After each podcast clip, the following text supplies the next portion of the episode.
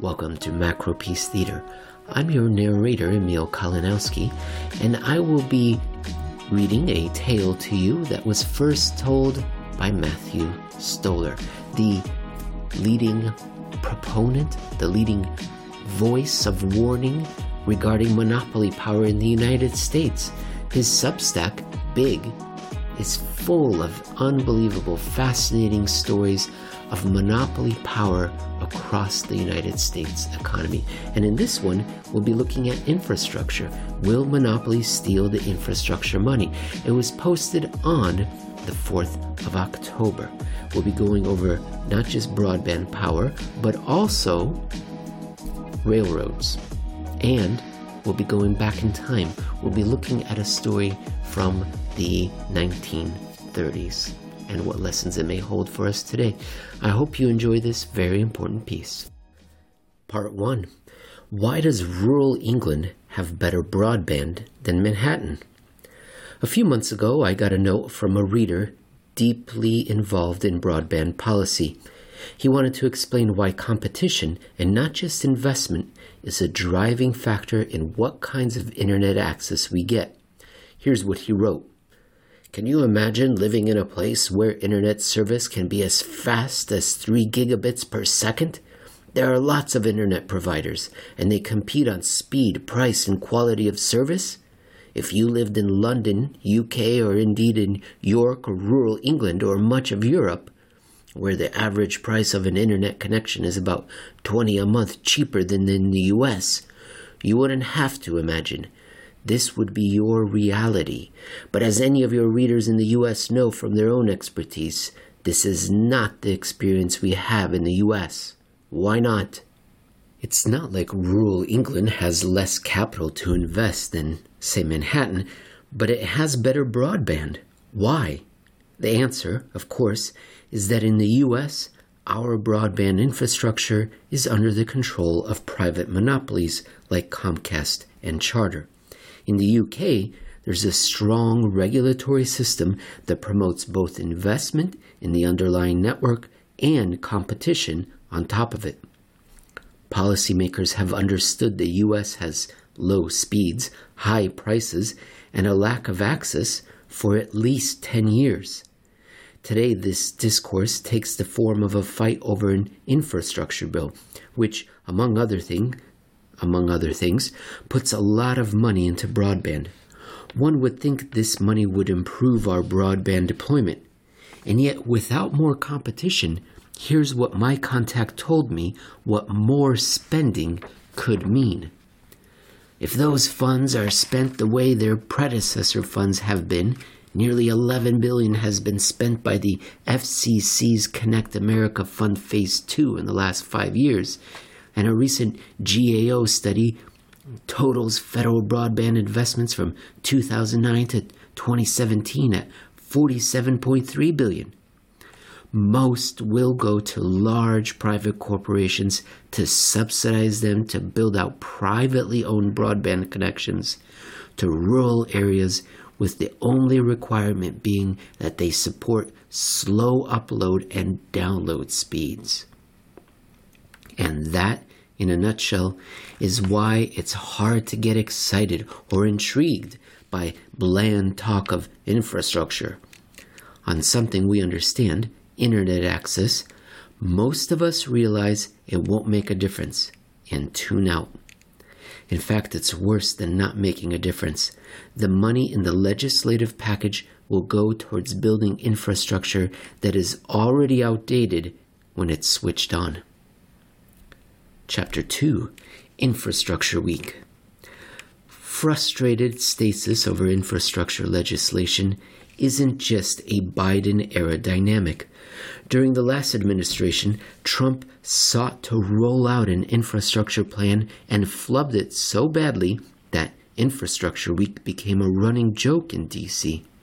The U.S. Chamber of Commerce and the AFL CIO have both been asking for more infrastructure spending for decades and sober sounding engineering societies are always giving failing grades for American bridges and demanding a major fix. In 2007, a high profile Minneapolis bridge collapse served as the visual reminder of the need for updating of bridges.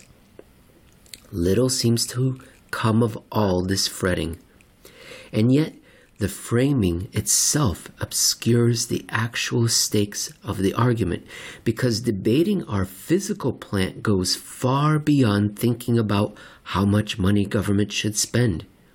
What matters is political power. Not just whether we have bridges or broadband, but who gets to set pricing and access to them. Much of the infrastructure in the United States is private and controlled by unregulated firms with dominant market power. And the unregulated nature of this private infrastructure means that more money won't necessarily translate into more capacity. The story of broadband follows this trajectory. In the late 1990s, the United States led the world in both dial up and high speed internet connections, with a competitive industry and dozens of firms who provided internet access. The US had created the broadband industry and much of the technology behind it. Behind this success story was policy. Telecom networks had to lease their networks to competitors under a framework known as open access, which is still what the UK operates on. Open access was a common carrier rule, meaning that it was a rule designed to ensure that private citizens controlling public rights of way had to adhere to obligations to the public. Such regulatory policy is part of a tradition that dated back to the National Telegraph Act of 1866, when Congress first applied common carrier rules to private communication networks. Other common carriage obligations on telecom networks included privacy safeguards, network investment rules, price caps, and consumer protection requirements. As policy, such common carriage rules worked remarkably well. Open access meant allowing firms like AOL and CompuServe to sell directly to consumers without being blocked by incumbents like AT&T. Then came broadband. At the time, the hot technology was DSL, which piggybacked off copper wire phone lines. Cable modems were also on the horizon, as were the prospects of fiber to the home and wireless technology. In the early 2000s, however, the telecom lobby convinced the Bush administration's Federal Communications Commission to end America's 200 year successful experiment with common carriage rules. The FCC played a trick and decreed that broadband was different than traditional tele- telecommunications. In reclassifying broadband's legal status, the FCC got rid of the common carrier obligations of telecom firms. Then, the Supreme Court, in a case known as Brand X, authored by Clarence Thomas, upheld this determination. Thomas has since reversed himself on the need for common carriage rules, suggesting they should be applied to firms like Google. Telecom giants cut off access of competitors to the broadband networks they controlled, and the vibrant space of broadband competitors died. Soon, other countries began overtaking the US in broadband deployment. Today, tens of millions of Americans have access to just one fairly slow network, if that. Prices increased by 19% from 2016 to 2019 and are higher in terms of average monthly cost when compared with East Asia or Europe across all technologies. Moreover, the government doesn't have a good handle on the situation because incumbents won't give the FCC very much data. The FCC's broadband maps are known to be comically inaccurate. Expensive, crappy broadband is a story of unregulated monopoly undermining the public interest. There are, however, some places in the country that avoided this fate. Chattanooga, Tennessee built its own public fiber network and has some of the best internet access in the United States. There are dozens of towns and cities who have followed Chattanooga's example, building their own Muni networks, often through a public electric utility. This movement is growing despite an increasing number of telecom backed state laws prohibiting such public networks. But the exceptions, like Chattanooga, with observers agog at cheap high speed service that should be the norm, reveal our sad state of affairs. The situation in the US is so bad that when Google announced in 2010 that it would begin building out high speed fiber optic broadband of more than 1 gigabit to the home, over a thousand cities applied to the research giant, to the search giant, to ask the company to install in their communities. Hundreds of thousands of people submitted comments to the firm as well. Americans were reduced to begging a private monopoly to save them from other private monopolies on which they depended. Google mostly didn't follow through. Does the legislative text being debated by Congress alter this dynamic at all? In a word, no. It does little to challenge the dominant incumbents. Originally, Treasury recommended granting a big pot of money to cities who wanted to build fiber networks that would compete with existing incumbents, which would have spurred lower prices and higher speeds for everyone. But telecom interests balked, and in the Senate, these firms have substantial influence, especially, but not entirely, within the Republican caucus. So the bill mostly shifted to subsidizing those same firms, or at least not challenging them. The, Broom, the Bloomberg headline says it all Politics. Cable fears ease as senators aim broadband subsidies to unserved. Chapter 3 The New Railroad Barons. It's not just broadband. The other reason the infrastructure debate is so demoralizing is because it is so divorced from what we are experiencing as citizens and economic actors. The political debate always seems to revolve around how much money Congress wants to spend and ancillary taxes to pay for it, along with buzzwords like whether to do public private partnerships, various green initiatives, and different financing mechanisms. Sometimes people talk about the need for high speed rail, which would be nice. The legislation does have a bunch of money for our public passenger rail system, which is Amtrak. But the inability to ride trains, while important, is a legacy problem that policymakers want to solve because they understand it, because interest groups have rallied around it for decades, and because it doesn't require taking on power the harder problem that is far more immediate and important is the breakdown of our supply chains and the resulting shortages. Why is this happening?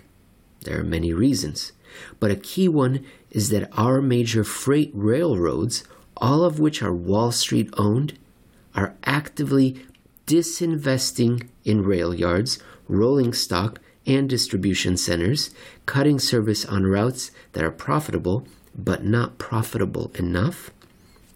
David Lynch in the Washington Post just noted, for instance, that the refusal to build more freight lines is causing delays and shortages from the giant overload, overloaded port of Los Angeles because there is no direct rail connection between the port and distribution centers in the Inland Empire.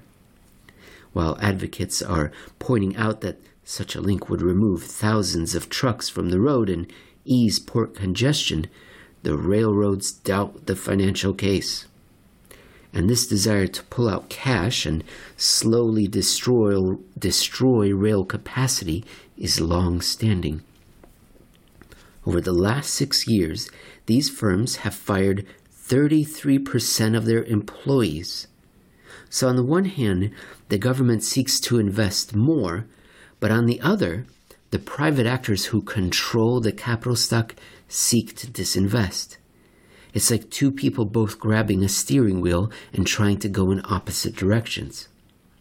Address addressing this situation requires more than just grants to rail lines and more money for Amtrak, as well as upgrades to ports. More money will help, but the government must also break the power of the railroad barons, or else the cash the taxpayers put in will eventually be paid out in stock buybacks and dividends. This problem of coordination and investment is well known in the industry. As one executive put it at an industry conference on the failure of the various transportation industries to take on the supply chain crisis, without fear of regulation, I don't know what will motivate all stakeholders to be at the table. The legislation on deck doesn't do anything on this front. In fact, while the railroads are fighting the Biden executive order on competition, their trade association has heartily endorsed the infrastructure bill. They'll take the cash. Thank you very much. Chapter 4 The Good News. Not all is lost. In fact, what I'm really criticizing is not so much this legislation, but the very idea of discussing infrastructure without any reference to the power dynamics involved. How to expand the physical plant has always been contested. In 1932, as historian Eric Rauchway points out in Winter War, a major point of contention between Herbert Hoover and Franklin Delano Roosevelt was over infrastructure, in particular, the massive and public hydroelectric resource at Muscle Shoals, Alabama, and by extension, the Tennessee River Valley. Herbert Hoover wanted to sell off Muscle Shoals and tried convincing Henry Ford to buy and run it. FDR, spurred by Southern populists, sought to have government publicly develop and own the electric generation because the private utilities tended to shut out rural, the rural region from access to the grid. Roosevelt's most bitter enemies were the utility magnates who tried to stop him from winning the Democratic nomination in 1932 and eventually put up one of their own executives, Wendell Willkie to run against him. Roosevelt won his bout with Hoover and created the Tennessee Valley Authority, which provided cheap electricity, flood control, fertilizer manufacturing, and jobs across seven then poor southern states. The TVA facilitated the industrial expansion of the South over the next two decades, equalizing the wealth of the region with the rest of the country for the first time since the Civil War. At the same time, all over the country, the government in the 1930s helped finance the creation of electric cooperatives to serve rural areas where the private and now regulated utilities wouldn't. And the government also broke the power of private utilities with the Public Utility Holding Act of 1935, which broke up utility systems that stretched across state lines. This integrated investment, competition, and regulatory approach ended up creating a cheap and universal electric grid with a mix of public and private ownership. That battle was about political power, explicitly. Today, competition and concentrated power are not taking center stage in congressional deliberations over infrastructure, even though they should be. That said, our politics on competition policy is trending in the right direction. The Trump administration encouraged competition in vaccine production, and it worked spectacularly well. Biden has signed an executive order that could meaningfully attack concentrations of power across the economy. And in some of the related legislation under debate, there is a provision to cap pharmaceutical prices and address some of the anti competitive rebating practices driving up pharmaceutical costs. the energy of the antitrust movement is impacting broader discourse, and it will only get stronger over time. Moreover, there's already a bunch of useful spending going on around broadband. It's just not in the infrastructure bill. In early 2021, the first major piece of legislation passed in the Biden area was the American Rescue Plan Act of 2021. That's the one with the tens of millions of checks for ordinary Americans. That bill included 10 billion for local governments to carry out critical capital projects. Treasury recently gave guidance making sure that they can actually finance real high speed broadband and can even compete with the incumbents. Had we been doing this kind of project, the entire country would have gigabit internet internet service for far less than the money we've wasted over the years. My contact suggested exactly what Treasury did, which is to allow cities to build out capacity to compete with private monopolists. They can even lease it out to anyone who wants to compete, much like the original open access regime that worked so well. One of the reasons, in fact, that senators in this new package were so adamant about ensuring that new money couldn't go for building broadband to compete with slothful incumbents is because the telecom firms got burned in this original aid package. Cities all over the country are beginning to use this money to plan broadband projects that are somewhat similar to what Chattanooga did. So that's good. The question today, as it was with railroads and the TVA, is simple Who governs? Is it we, the people, or is it what Franklin Delano Roosevelt once called the informal economic government of the United States, or what today he might call Comcast? That has always been the question when it comes to infrastructure. That's why it's so hard to get this stuff through Congress and to talk about it coherently because that physical stuff paid for by our money should belong to all of us.